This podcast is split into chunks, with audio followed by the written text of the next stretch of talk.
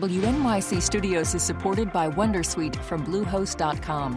Website creation is hard, but now with Bluehost, you can answer a few simple questions about your business and get a unique WordPress website or store right away. From there, you can customize your design, colors, and content. And Bluehost automatically helps you get found in search engines like Google and Bing. From step-by-step guidance to suggested plugins, Bluehost makes WordPress wonderful for everyone. Go to Bluehost dot com slash Wondersuite. For Wednesday, November seventeenth, it's The Early Word from the W N Y C Newsroom. I'm Isaac Davey Aronson with a look at this morning's top news, the day ahead, and reporting highlights from the W N Y C News team. Coming up, parents, politicians, and teachers had their first public forum last night to express opposition to Mayor Bloomberg's choice for new schools chancellor, and boy did they. Beth Fertig fills us in. Plus, taking the subway to New Jersey. We start with this morning's top headlines, just ahead. The Early Word is a production of W N Y C Radio. You can support this podcast by making a donation at W N Y C dot org, where you can also get the latest updates on this morning's headlines on the news page. Congressman Charles Rangel, the dean of the New York congressional delegation, has been found guilty of eleven ethics violations. A bipartisan panel of his House colleagues reached the verdict on the charges ranging from failing to report rental income from a villa in the Dominican Republic to using a rent-regulated apartment in Manhattan as a campaign office. At a street corner in the heart of his Harlem district, New Yorkers had a variety of reactions. fifty-five-year-old Khadija Shakur voted for Rangel in the past, but says she wouldn't again. You know, when he was living in the Lenox Terrace for cheap, and people can afford their twelve hundred dollars a month apartment, you know, it's not fair what he's been doing. What goes around comes around. That's universal law. But Troy Taylor, a forty-seven-year-old who lives in the Bronx, says Rangel's misconduct shouldn't overshadow his accomplishments. He's been like what, a congressman for like over forty years. That's a long time, so he must be doing something right. He just happened to get his hand caught in the cookie jar one time too many. The full ethics committee will come up with a recommended punishment, maybe as soon as this week, and it will be voted on by the full House of Representatives in order to take effect. Most likely punishments are full House censure, or perhaps a denial of House privileges. Elected officials and supporters of the James Zadroga nine eleven health bill are hoping to sway some Republicans. They spent yesterday fanning out across Capitol Hill looking for senators to cross party lines in what's expected to be a close vote in the coming weeks for the multi-billion dollar package. Senator Charles Schumer says the bill to aid Ground Zero, rescue and recovery workers sickened to Ground Zero, should pass. The very core of America is at stake, that when those in wartime who volunteer and risk their lives to help us do it, we don't turn our backs on them. Republicans have said it would cost too much money and could cover people whose health problems have nothing to do with nine eleven and its aftermath. The bill passed the House in September, and advocates fear it may fare worse in January's new Congress. Russian arms trafficking suspect Victor Boot landed last night at Stewart Air National Guard Base in Newburgh, New York, after being extradited from Thailand. Boot's extradition follows a bruising diplomatic tug-of-war between the U S and Russia that could jeopardize cooperation on arms control, nuclear weapons curbs, and the war on Afghanistan. Boot is a wealthy air cargo executive nicknamed the Merchant of Death by his critics. He's accused of arming failed states and insurgents across the Third World since the nineteen nineties. He was arrested in two thousand eight in a sting operation led by U S narcotics agents. Boot says he's a legitimate businessman, and Russian diplomats had asked Thailand to release him. Wall Street is on track to earn more than nineteen billion dollars in profit, making twenty ten the industry's fourth most profitable year in three decades. A new report by the New York State Comptroller's Office says while the profits are significant, they're down nearly seventy percent from last year's record. W N Y C's Lisa Chow reports. Wall Street is making less in profit than it did last year, but matching what it made before the financial crisis. And the Comptroller's report says that even though the bonus pool for employees is expected to be smaller this year, because financial firms have cut thousands of jobs, the average bonus per employee may actually be bigger. Last year, the average Wall Street wage was three hundred eleven thousand dollars, down twenty percent from the previous year, but still five times higher than the the average wage of other private sector workers. For W N Y C, I'm Lisa Chow. Archbishop Timothy Dolan has become the top Catholic figure in the United States. In a move that caught even seasoned church watchers off guard, the U S Conference of Catholic Bishops elected Dolan its new president. Fordham University professor Terrence Tilley says Dolan's election makes perfect sense. Everybody likes him and trusts him. And I mean this is no disrespect whatsoever. He's a glad-handed Irishman of the first water. The sitting vice president of the conference, Gerald Kicanas, was expected to get the nod, but he was seen as too liberal by many in the increasingly conservative body. Dolan can be expected to play an important role in introducing a new translation of the Holy Mass next year and in shaping policy on issues such as abortion, the death penalty, and gay marriage. New Jersey Governor Chris Christie killed the A R C tunnel twice, but the idea of a trans-Hudson River transit tunnel won't die. Now Mayor Bloomberg is looking at bringing the subway to New Jersey by extending the number seven line to Secaucus. The project would run about half the price of the A R C tunnel and would ease congestion and reduce carbon emissions, but it might not offer the same time-saving benefits as the A R C and is far from being a reality. City Hall officials are stressing the project is at a very early stage and say they haven't spoken to Governor-elect Andrew Cuomo, the M T A, or Governor Christie.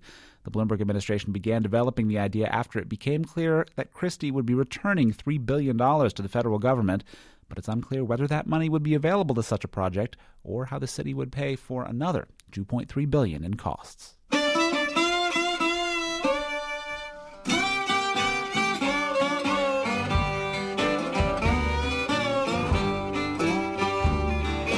Taking a look at today's calendar, House Democrats will vote on whether to keep outgoing Speaker Nancy Pelosi as their leader, while Republicans will formally nominate John Boehner to replace Pelosi come January.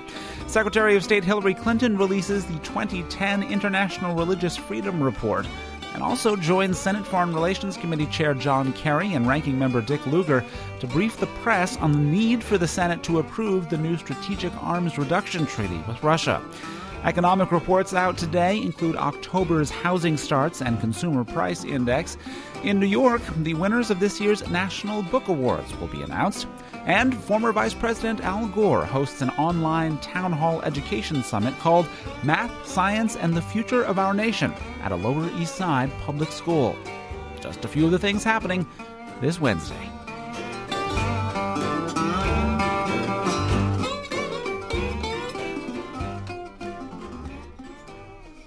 Mayor Bloomberg's choice of publishing executive Kathy Black as the next school's chancellor dominated last night's meeting of the Panel for Educational Policy. It was the first public forum for parents, politicians, and teachers to discuss Black's appointment since the mayor named her last week. W N Y C's Beth Fertig has more. The latest controversy was about who should ask the state for the waiver allowing Kathy Black to serve as chancellor. For that, here's a little background. Because she doesn't have the proper education credentials, Black needs a waiver stating that she has other extraordinary qualifications. Mayor Bloomberg has said he'll submit a request for such a waiver soon, citing her vast managerial experience. That request will then be reviewed by the state's education commissioner. But at last night's meeting, Manhattan Borough President Scott Stringer wanted a more public vetting process of a woman he said has been sheltered by City Hall for the past week. The mayor's handlers are treating her like Dan Quayle. It's like a vice presidential pick that they're becoming embarrassed about, and I don't think they should approach it that way. I think she's talented. I think she's got a great record in her career, and I think she should be before parents and students and elected officials and say, this is what I'm about. To force things out in the open, Stringer's appointee to the Panel for Educational Policy, Patrick Sullivan, introduced a resolution last night calling for the panel to ask for the waiver. Even though the thirteen-member body is controlled by the mayor's appointees, he said this proposal would ensure a more public process than having the waiver request come straight from Bloomberg. That proposal was soundly defeated on the grounds that it wasn't necessary, but it did provide an opportunity for public comment. More than one hundred people attended the meeting at Brooklyn Technical High School, including many who were upset about Black's selection. From what we've seen so far, we don't trust this woman to oversee our child's educational future. Brooklyn parent Laura Curran said she understood the mayor's argument that a good manager is needed during a time of budget cuts. But the person I want overseeing those cutbacks and the inevitable crisis is somebody who's committed fundamentally to education and to educational principles. Curran's comments were echoed by other parents, two city council members, and several teachers, including some who wrote a rap song calling themselves the Real Reformers. reformers, yes, the real reformers, all you other key reformers. Thank you. Next speaker. Outgoing schools chancellor Joel Klein defended the mayor's selection of Black. I think people need to understand this is really a critical leadership and management challenge, and you need to assemble a team. There's nobody brings everything to the table, but I think she brings a lot of the things this department needs. I have great confidence in her. But that confidence might not be enough. The person ultimately in charge of appointing Black is State Education Commissioner David Steiner. He'll have to decide if her managerial experience is solid enough to overcome her lack of education credentials. Both Klein and his predecessor, Harold Levy, were granted waivers, but Klein had worked in the public sector with the U S Justice Department and also taught in the city's schools. Levy was a member of the Board of Regents. Levy says Steiner has a real dilemma in deciding whether Black is qualified under the statute. If he says she does, and it truly is the case that she has had no contact in education, he pretty much guts the statute. Making it easier for districts across the state to pick leaders with no educational experience.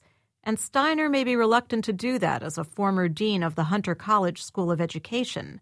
But Levy notes that in New York City, the mayor now controls the schools. Today, the chancellor really is another commissioner. He's an appointee of the mayor, and the mayor's responsible for what he does. I don't think the mayor ought to be constrained in who he can appoint. I think we ought to hold him accountable if he appoints somebody who's not qualified. The mayor is expected to submit a request for a waiver this week.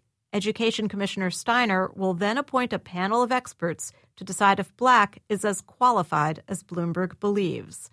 For W N Y C, I'm Beth Fertig.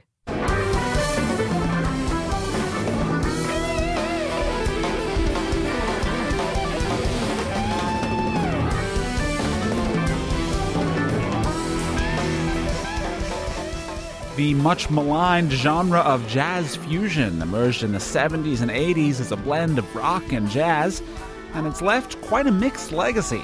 Uh, whether you loved it or hated it, there's no doubt that the Mahavishnu Orchestra was one of the genre's most important groups.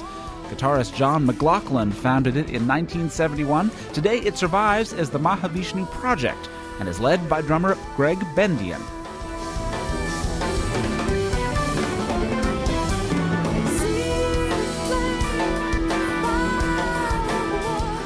The Mahavishnu Project performs Jeff Beck's music tonight at Iridium. To download this track for free, stop by our Culture site. Just click on Culture at W N Y C dot org. You can learn more about all the stories you heard here, download more podcasts, and go in depth with our reporters on the news blog. It's all at our website, W N Y C dot org. You can hear us there twenty-four hours a day, as well as on the air at ninety-three point nine F M and A M eight twenty. From the W N Y C Newsroom, I'm Isaac Davey Aronson. Have a great day.